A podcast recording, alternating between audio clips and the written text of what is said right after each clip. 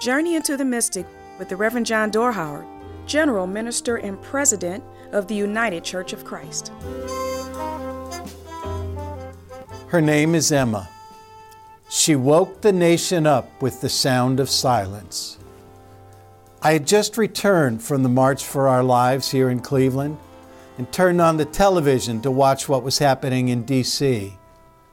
I saw 11 year old Naomi Wadler take the stage and call for an end to gun violence. I saw nine year old Yolanda Renee King, Martin Luther King's granddaughter, dream about a generation of peacemakers. By the time Emma took the stage, I was overwhelmed.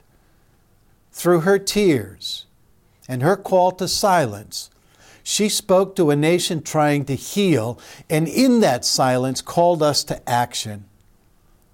The next day, I attended Palm Sunday services. Jesus entered the Capitol.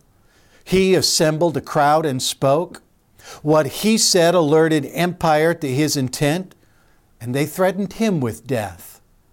But the threats didn't silence him. Do you remember the words of the abolitionist poet James Russell Lowell? He called a nation to heal from the sin of slavery. And he penned these words in his landmark poem entitled The Present Crisis.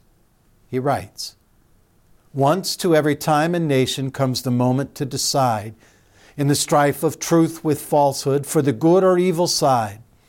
Some great cause, God's new Messiah, offering each the bloom or blight.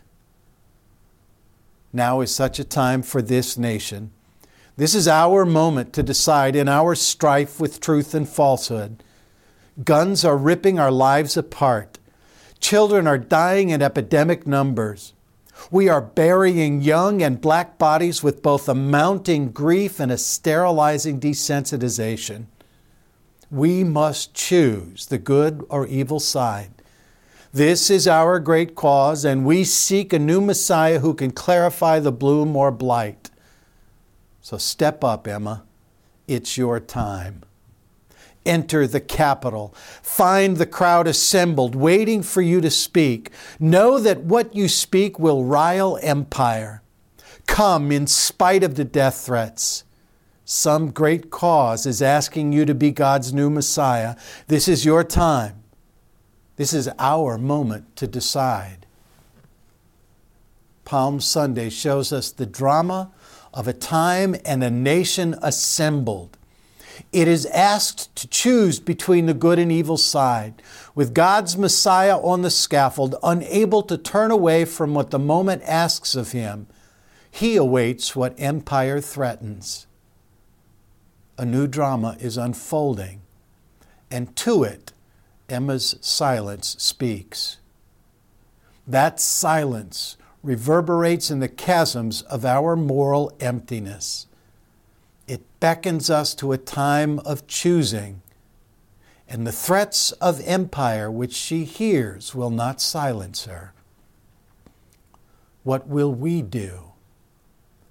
Once to every time and nation comes the moment to decide. I saw in her tears the empathy of the sacred. I heard in her silence the voice of the prophet. Christ's disciples fled as empire enacted its worst upon him. Where will we stand when they come for Emma, for Naomi, for Yolanda? Not all of our pathways are idyllic and peaceful. May the Spirit of the living God call us beyond our complacency, giving us courage in this struggle for justice and peace. May the children we know live without fear again as we call them, as we invite them to walk their way into the mystic. Into the Mystic is brought to you by the United Church of Christ. No matter who you are or where you are on life's journey, you're welcome here. Find us at ucc.org.